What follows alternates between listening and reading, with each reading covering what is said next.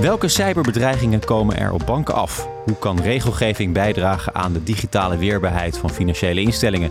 En hoe krijgen bedrijven alles op orde voor 2025 als DORA, de set aan regels waar we het over gaan hebben, officieel van kracht wordt? Mijn naam is Koos Tervoren en dit is Stibbe Legal Insights. Nou, vanaf 17 januari 2025 moeten financiële bedrijven voldoen aan de nieuwe regels van DORA, de Digital Operational Resilience Act. Die regels moeten gaan zorgen voor een betere digitale operationele weerbaarheid en het verlagen van cyberrisico's. Nou, wat dat DORA precies inhoudt en wat bedrijven de komende anderhalf jaar op orde moeten gaan krijgen, bespreek ik met de advocaat van Stibbe. Dat zijn deze keer Nienke Brouwer en Roderick Vrolijk. Welkom allebei. Dankjewel. Dankjewel. Ja, januari 2025, dan gaat DORA in. Um, we hebben het er zo even over wat dat nou precies allemaal gaat betekenen en wat DORA precies inhoudt. Maar 2025 is al over, laten we zeggen, een kleine anderhalf jaar. Uh, waarom is er zo'n haast bij geboden? Nou, je ziet eigenlijk dat die hele financiële sector heel snel een transitie heeft gemaakt van een fysieke dienstverlening naar online. Alles gaat via computers, via internet. En dat brengt allerlei nieuwe risico's met zich mee. En deze wet probeert die risico's op een goede manier af te dekken. En niet op uh, sectorale basis, dus niet een één set voor banken en een andere voor verzekeraars, maar voor de hele financiële sector en hun dienstverleners. Dus alle ICT-dienstverleners daaromheen, zullen hier ook in moeten gaan kijken en daar heeft dat ook een impact op. Uh, maar wat is er dan allemaal misgegaan de afgelopen jaren? Waarom uh, is het zo nijpend? Nou ja, gelet op die uh, digitalisering die heeft plaatsgevonden in de financiële sector, um, is het zo dat uh, dus ja, je bent zo sterk als de zwakste schakel. En um, wat, je, uh, wat je ziet in die financiële sector is dat het dus niet overal gelijk is, ook in cybersecurity niveau. En dat maakt het kwetsbaar. En we hebben daar natuurlijk inderdaad al voorbeelden van gezien. Um, sowieso vanwege het veranderd geopolitiek uh, uh, ja, landschap zien we dat de financiële sector een target is die dus vaak wordt aangevallen of daar worden pogingen uh, voor gedaan om die aan te vallen. En op het moment dat die financiële sector goed wordt geraakt door een, een cyberaanval bijvoorbeeld, ja, dan heeft dat direct gevolgen en kan het ook het vertrouwen in, in die financiële sector aantasten en dus ook in de economie. Um, en we hebben daar ook een ander voorbeeld van, van de uh, Amsterdam Trade Bank, toch, Roderick? Ja, klopt. Nou, wat daar gebeurde, dat is een jaar of anderhalf geleden, dat is een bank, alles prima op orde.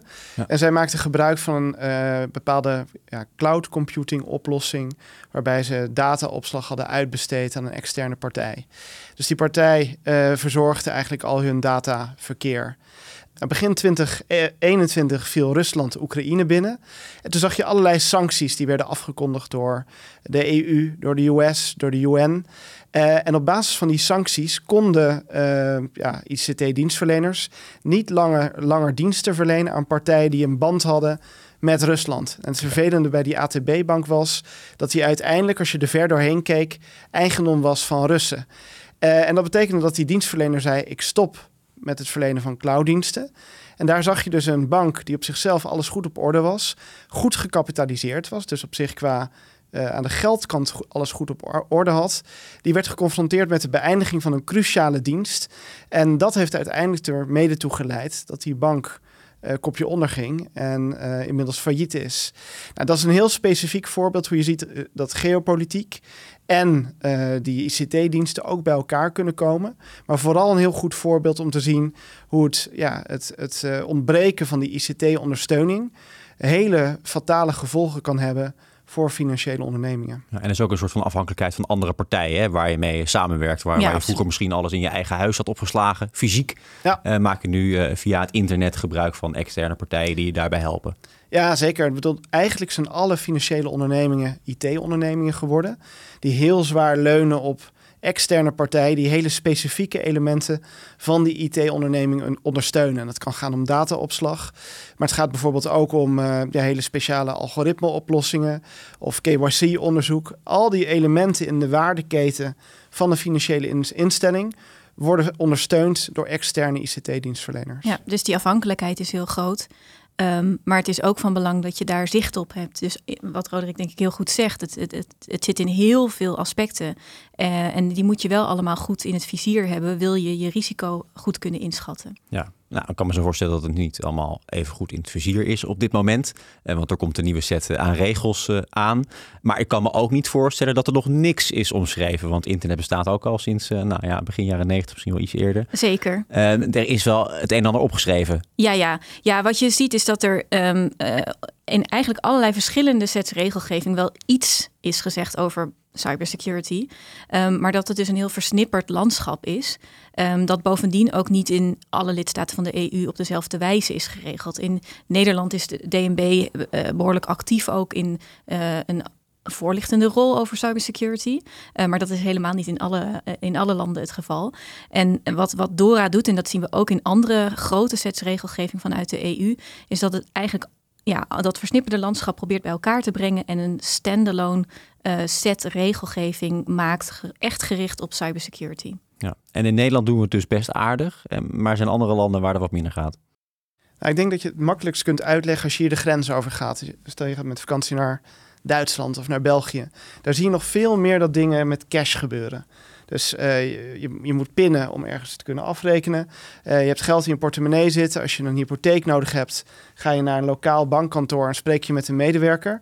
En wij zijn hier al twintig jaar gewend om online te bankieren. Als ik een verzekering nodig heb, ga ik naar eh, Independer of naar vergelijkingswebsite. Ik klik die verzekering aan, ik uh, upload mijn paspoort en ik heb op hetzelfde moment dekking.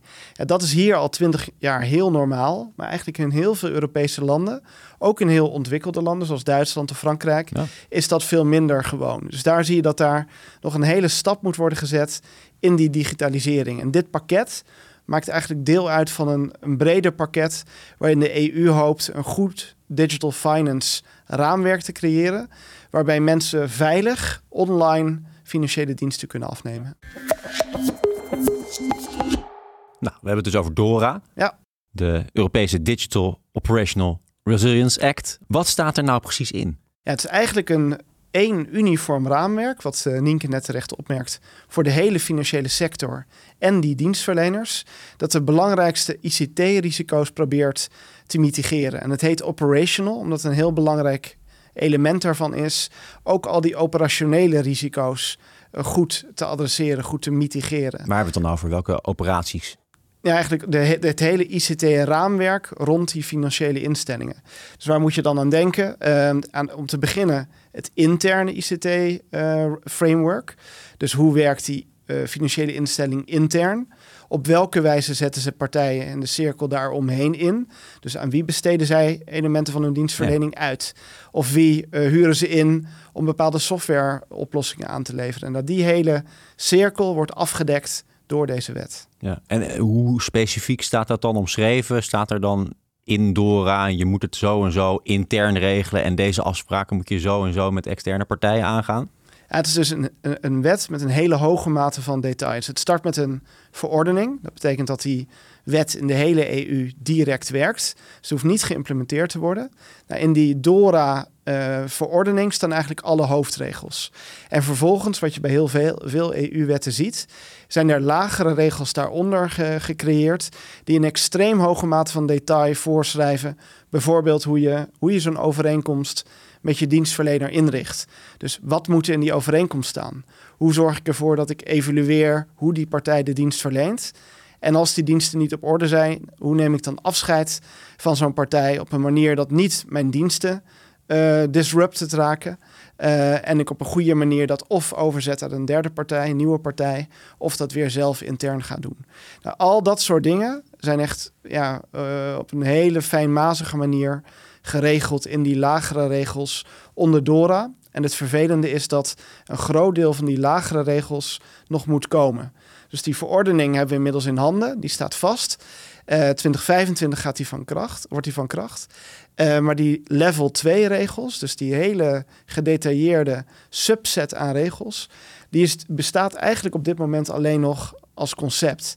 En dat is heel vervelend, omdat al die partijen die daarmee aan de slag moeten, echt zitten te wachten op het moment dat ze weten hoe die details precies luiden. Omdat dat het moment is waarop je echt kunt inzien waar moet ik nog schakelen, waar moet ik wijzigingen aanbrengen in mijn, uh, ja, in mijn operaties. Dus het is, gaat er best wel snel van kracht. Maar wat er nou precies snel van kracht gaat, is nog niet helemaal duidelijk. Nou, wat er van kracht wordt, weten we heel goed. Want het raamwerk staat, die verordening is er. Die heeft, beschrijft allerlei onderwerpen.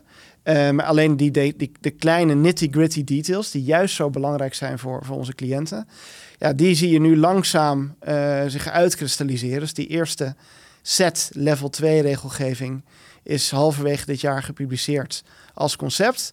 Daar konden partijen commentaar opleveren, consulteren.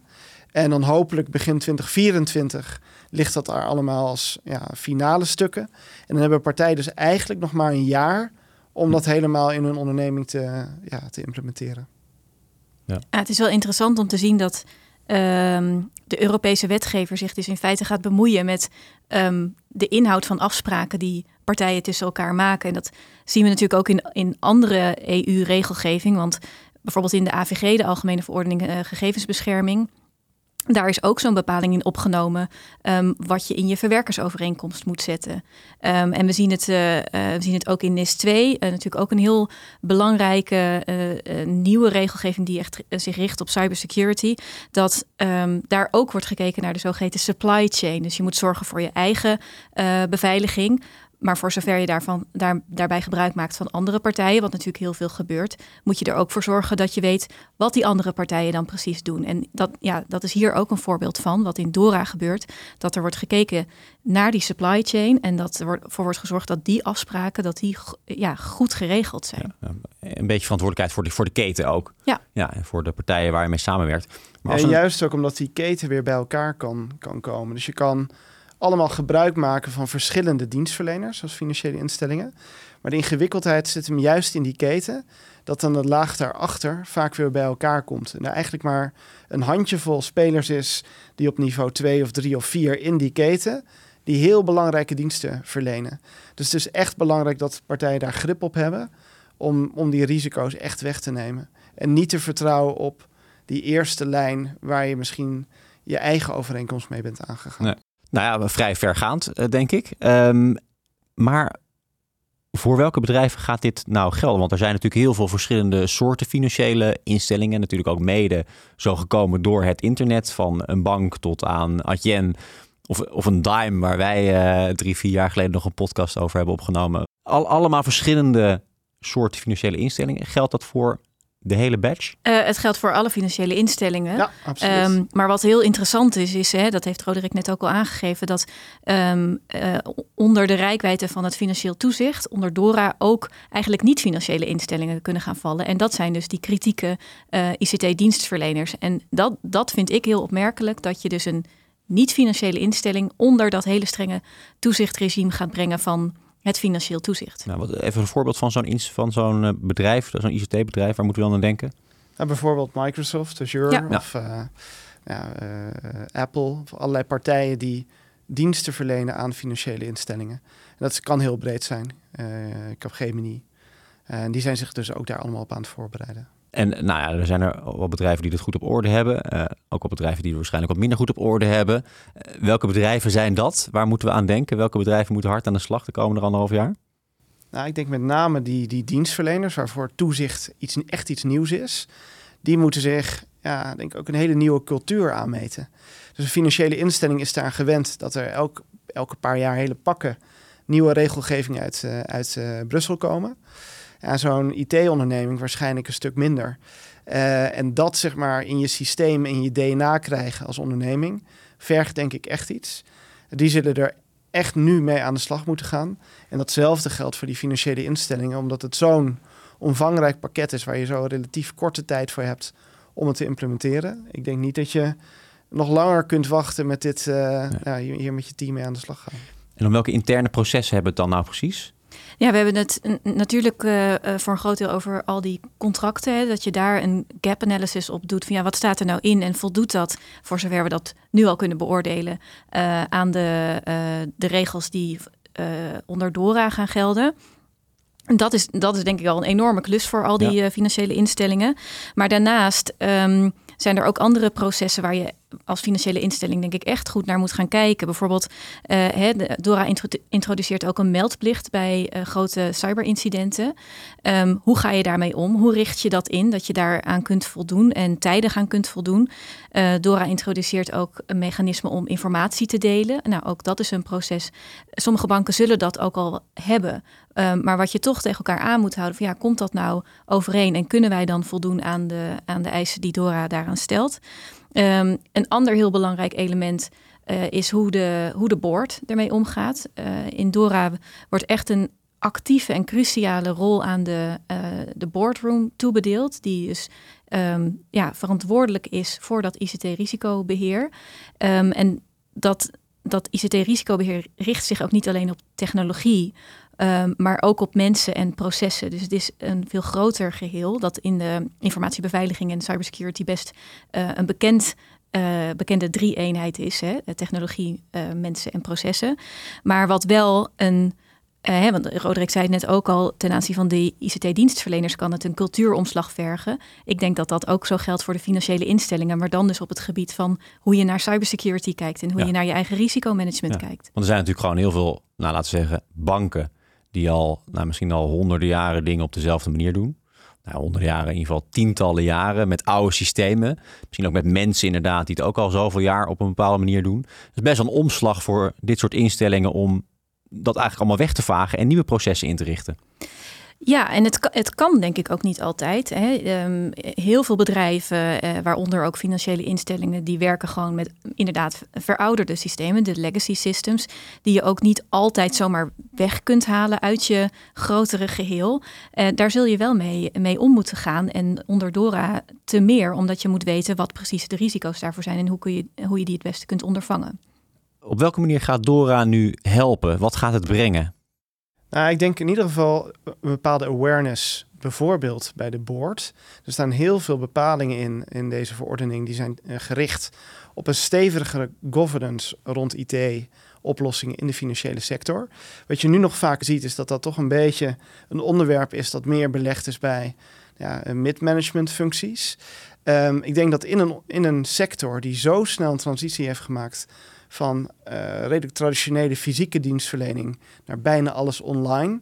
Dat het terecht is dat die aandacht wordt ja, verwacht van de mensen die aan de stuurknop wil zitten. En dat een top-down benadering is gekozen, waarbij echt het bestuur van zo'n onderneming daarvan wordt verwacht dat die snapt waar die ICT-risico's zitten, dat er solide raamwerken voor worden bedacht en dat het in de hele onderneming eigenlijk wordt uitgerold. Ik denk dat dat een heel belangrijke ja, nieuwe, uh, ja, nieuw inzicht is dat Dora biedt.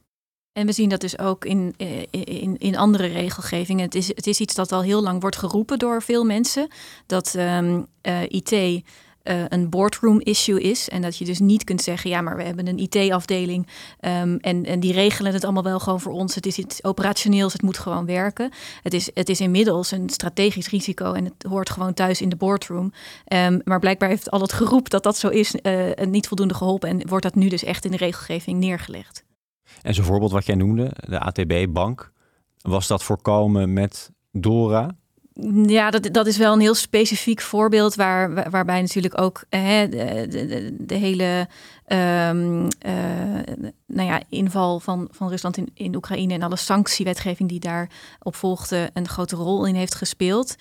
Um, maar misschien dat in de boardroom wel uh, inderdaad strategisch wordt besloten, gaan we wel of geen samenwerking aan met deze partij?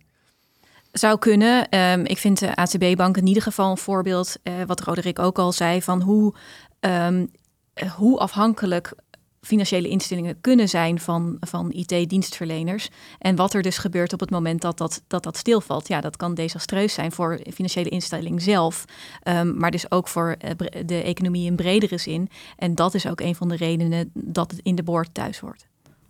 Geldt alleen voor Europese bedrijven eigenlijk? Of uh, moeten buitenlandse ondernemingen die hier ondernemen er hier ook aan voldoen? Het geldt in ieder geval voor alle Europese financiële instellingen. Dus iedereen die hier een presence heeft in de EU en een vergunning moet zich hier aan houden. Maar die dienstverleners daaromheen, die, zie, die komen juist heel vaak van buiten de EU. Dus die hele grote big techs, grote tech-ondernemingen. ja, je noemde Microsoft. Bijvoorbeeld, die zo'n uh, bank ondersteunen. Die zitten vaak niet in de EU.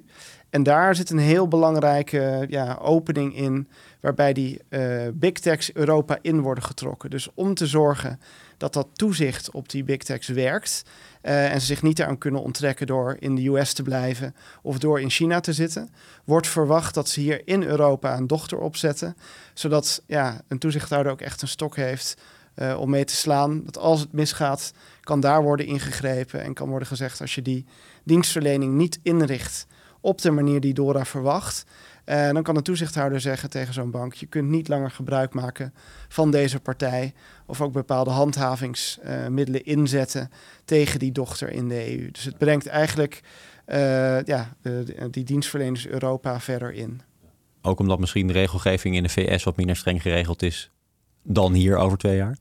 Ja, in ieder geval op een andere manier. Het is, ik vind dit, wat, wat Roderick omschrijft, ook heel kenmerkend aan wat de uh, EU doet um, in nieuwe regelgeving rondom allerlei aspecten van digitalisering. En dat is namelijk regelgeving als een soort exportproduct presenteren.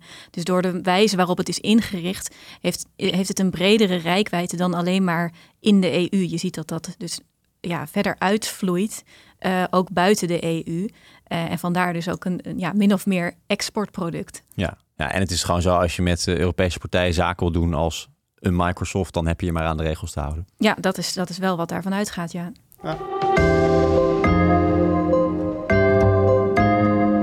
Dan even kijken hoe het nu uh, verder gaat. Want 2025 is over anderhalf jaar en dan moet het uh, van kracht zijn. Is niet heel ver weg. Uh, is er wel genoeg tijd om het allemaal op orde te krijgen? De vraag stellen en beantwoorden. Wat je eigenlijk bij al die grote EU-pakketten ziet, is dat ze heel omvangrijk zijn en een hele korte tijd hebt om je daarop voor te bereiden om het in te voeren. Zeker als bepaalde details nog niet bekend zijn. Zeker. En ik denk dat dat een heel ingewikkeld element is van Dora. Dat die details dus nog niet, niet eens bekend zijn. Je hebt daarna nog maar twaalf maanden om je daarop voor te bereiden. Dat is veel te kort. En ik denk dat, ja, ik denk dat het een hele grote uitdaging gaat worden voor financiële instellingen en die dienstverleners om op tijd klaar te zijn. En het zou me ook niet verbazen dat het basispakket van Dora wel in 2025 van kracht wordt. Maar dat partijen nog wat, ja, wel een klein beetje ruimte wordt geboden om met de, ja, de, de compliance aan die hele gedetailleerde eisen, om daar misschien nog wat langer de tijd voor te krijgen. Een beetje coulance is er misschien wel. Ja, en ik, ik, kan me voorstellen dat een toezichthouder die hier naar kijkt, dat eerste jaar misschien wel zegt, nee, dit, dit begint 2025. Het is nu van, van kracht. Jullie hebben nu nog een jaar om het helemaal op orde te krijgen. En een aantal punten daarvan zal zich ook gewoon moeten zetten. Dus hoe stelt een toezichthouder zich op? Waar let hij op? En dat, dat blijft natuurlijk ook nog de vraag. Welke elementen hieruit belangrijk zijn, kunnen Nienke en ik denk ik relatief goed inschatten. Eén element daarvan is uitbesteding, wat al heel lang, in ieder geval de Nederlandse toezichthouder, heel veel aandacht krijgt. Maar welke andere elementen uh, ja, de, de kern van het toezicht zullen gaan worden, dat zal zich een beetje gaan zetten, waarschijnlijk in die eerste jaren na de invoering, dus 2025, 2026. Ja. En er is dus een Europese toezichthouder die dit gaat monitoren. Ja, dat hangt er vanaf. Dus je hebt de financiële instellingen, die staan onder toezicht van uh, uh, DNB of van de AFM in Nederland. En in andere landen de evenknieën van die lokale toezichthouders. Dan heb je de hele grote banken die onder toezicht staan van ECB, de Europese Centrale Bank. En die dienstverleners daaromheen, als die heel ja, kritieke diensten verlenen, cruciaal zijn, kunnen ze ook onder die, de paraplu van het toezicht komen. En dan wordt er gekeken welke toezichthouder het meest geëigend is. Dus bijvoorbeeld een IT-dienstverlener die alleen banken helpt, dan is het heel waarschijnlijk dat daar ja, een Europese bankenautoriteit toezicht op houdt. Terwijl een bepaalde oplossing door die door alle verzekeraars wordt gebruikt, voor uh, actuarische functies. Daar zal EIOPA's naar de toezicht op houden. Dat is de Europese toezichthouder voor verzekeraars. Nou, ook dat soort dingen, ja, dat blijft ook op dit moment nog even een, ja, de vraag. Uh, waar komt dat terecht en wie gaat dat toezicht uitoefenen? En welke verschillen ontstaan er tussen die toezichthouders? Dan wordt op een gegeven moment, uh, nou, dan kan je geld op inzetten. Op een gegeven moment in 2027 zegt de toezichthouder, jullie hebben het niet goed voor elkaar bij Bank X. Wat zijn dan de sancties?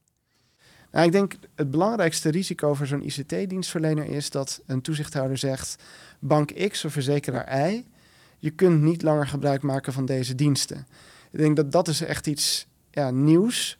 Ook, ook in, in, in, in het oversight, het regulatory oversight raamwerk, dat op die ICT-dienstverleners van toepassing uh, wordt. Ik denk dat dat heel, ja, een heel belangrijke impact is vanuit een business perspectief die die regels op de dienstverleners kunnen, kunnen hebben. Ehm, het blijft oversight, dus geen vergunningseis.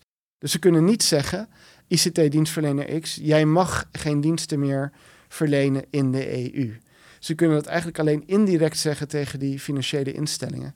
En ik denk dat dat um, het toezicht aan die dienstverleningskant wel een beetje ingewikkeld maakt als je dat afzet tegenover een vergunningenraamwerk waar je een veel breder, uh, ja, veel grotere catalogus hebt aan handhavingsinstrumenten die je kunt inzetten. Het zijn eigenlijk vrij, het vrij slappe uh, maatregelen die die toezichthouder kan nemen tegen de ICT-dienstverlener.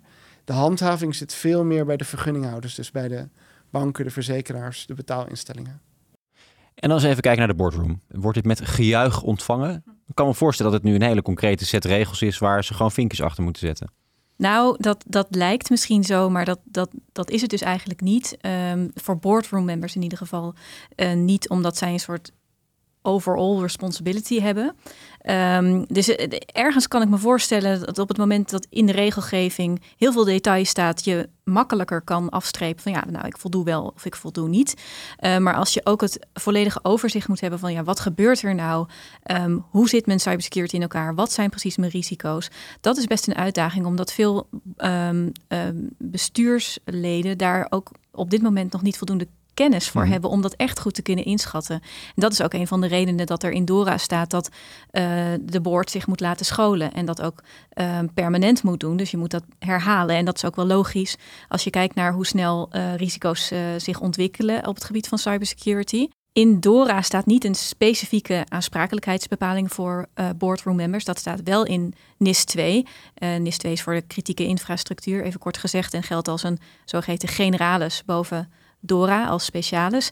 En ten aanzien van NIS 2 heeft die aansprakelijkheidsbepaling um, wel behoorlijk wat stof doen opwaaien en wordt zeker niet met uh, gejuich ontvangen en leidt ook echt wel tot wat zenuwen uh, zo hier en, uh, hier en daar.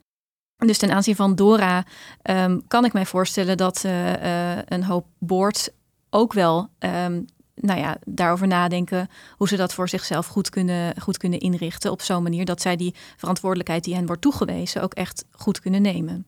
Ja, helemaal eens. En ik denk ook dat je ziet dat het niet alleen op hun agenda staat, maar ook op de agenda van toezichthouders. Dus als je bestuurder wil worden van een bankenverzekeraar, moet je eerst worden getoetst. Dus je eigenlijk uh, wordt gekeken of je geschikt bent. En er is steeds meer aandacht voor onderwerpen die eerder denk ik een beetje in de schaduw stonden. Dus vroeger was er veel aandacht voor, ja, ben jij in staat de, meer de, de, de kwantitatieve kant van de onderneming te doorgronden? Uh, zie je hoe de governance uh, eigenlijk in enge zin van een uh, financiële instelling, hoe die in elkaar moet zitten. Maar er komen steeds meer onderwerpen bij waar zo'n bestuurder ook echt wat van af moet weten. Nou, de laatste jaren was dat AML, dus uh, het voldoen aan witwasregelgeving, de vergroening van de financiële sector. En er komt nu dus nog een onderwerp bij, digitalisering. En je ziet wel dat ja, bestuurders in de aanloop naar hun nieuwe, nieuwe rol, uh, zo'n toetsingsgesprek waar ze dan doorheen zullen moeten, daar ook zelf aandacht voor vragen en ja, hun adviseurs vragen van leid me op, uh, geef mij hier een cursus in, zodat ik snap ja, welke ICT-risico's uh, in mijn onderneming zich voor kunnen doen en op welke wijze ik ervoor zorg als bestuurder dat die risico's effectief worden afge, afgehecht. En, en los daarvan van het scholen van uh, de bestuurders, neem ik aan dat er ook mensen aangenomen moeten worden die hier verstand van hebben. Uh, dus dat er uh, misschien wel kleine teampjes ontstaan bij bedrijven om uh, DORA-proof te geraken. Nou, ik, ik, hoop dat die mensen er eigenlijk al wel zijn. Want wat ik in het begin al opmerkte, financiële instellingen zijn eigenlijk al best wel lang in Nederland IT-onderneming geworden. Er is enorm veel kennis op ICT-vlak, maar ook wel verder in die onderneming is ook echt hier wel aandacht voor. Omdat ze op sectoraal gebied er heel vergelijkbare regels waren. Maar wat wel echt nodig is, en daar moeten ja, toch teams aan gaan werken, mm. is kijken, wat jij noemde de gap analysis uitvoeren. Kijken wat brengt Dora nou aan nieuwe eisen. Wat heb ik en wat moet ik daaraan toevoegen? En daar zie je eigenlijk met name bij de grotere financiële instellingen dat daar sinds ja, medio van uh, medio 2023 uh, teams worden geformeerd om, om je daar voor te bereiden. En die eigenlijk letter voor letter door die regelgeving heen gaan. En dat aanleggen tegen hoe dat nu is ingericht op dit moment en wat er straks nodig is. Een beetje team heeft natuurlijk een, ook een advocaat erbij zitten, toch? Ja, ik denk dat daar... Wat is de rol van advocaten hierin? Dat is een goede vraag. Want wat ik aan het begin zei, Digital Operational Resilience Act... is een heel hoge mate van operationele regels. Ja, daar kunnen we denk ik relatief weinig betekenen voor die uh, uh, financiële ondernemingen of, of, hun dienstverleners. Omdat die operationele kant, uh, dat weten die IT-mensen in zijn onderneming veel beter dan een advocaat zoals Nienke of ik. Waar wij een rol kunnen spelen, is hoe zorg je voor goede rapportagelijnen? Hoe, hoe zorg je ervoor dat je dat, die, die, die beleidsstukken, die policies rond dat ICT-raamwerk helder op papier krijgt, zodat mensen weten wat ze moeten doen. En als het misgaat, ook duidelijk is wie daarvoor verantwoordelijk is en hoe dat wordt opgelost. Ja, een, een andere rol die ik zie, uh, die advocaten ook zouden kunnen spelen bij uh, de voorbereiding op DORA, is uh, ondersteunen bij die gap analysis waar we het over hebben gehad. Dus meer in de contractuele zin, om te kijken wat, wat heb ik nu voor afspraken, um, wat moet daar nog aan worden toegevoegd of wat moet worden gewijzigd. Want ja, dat kan natuurlijk ook leiden tot allerlei contractonderhandelingen en kijken hoe je dat goed met elkaar op papier zet. Nou, bij uitstek iets waar advocaten bij kunnen ondersteunen. En dat geldt ook uh, voor response. Dus op het moment dat er een incident zich voordoet en je hebt te maken met zo'n meldplicht, waar ook allerlei eisen voor gelden, ook daarbij uh, kunnen advocaten helpen, uh, bijvoorbeeld ook in de communicatie naar de toezichthouder toe. En tot slot ook in de wat ik noem de aftercare, dus eigenlijk wat er gebeurt na een incident. Um, want je moet je wel bedenken op het moment dat het echt een ernstig incident is geweest, dan kost dat best veel tijd om alles weer goed te herstellen. En ook dat heeft heel veel juridische elementen. Al gaat het alleen al om, um, nou, hoe je je boodschap naar buiten brengt, hoe je omgaat met je stakeholders, uh, met andere betrokkenen, met contractpartijen, noem maar op. Uh, dus dat kent uh, veel juridische ins en outs waar advocaten bij uitstek bij kunnen ondersteunen.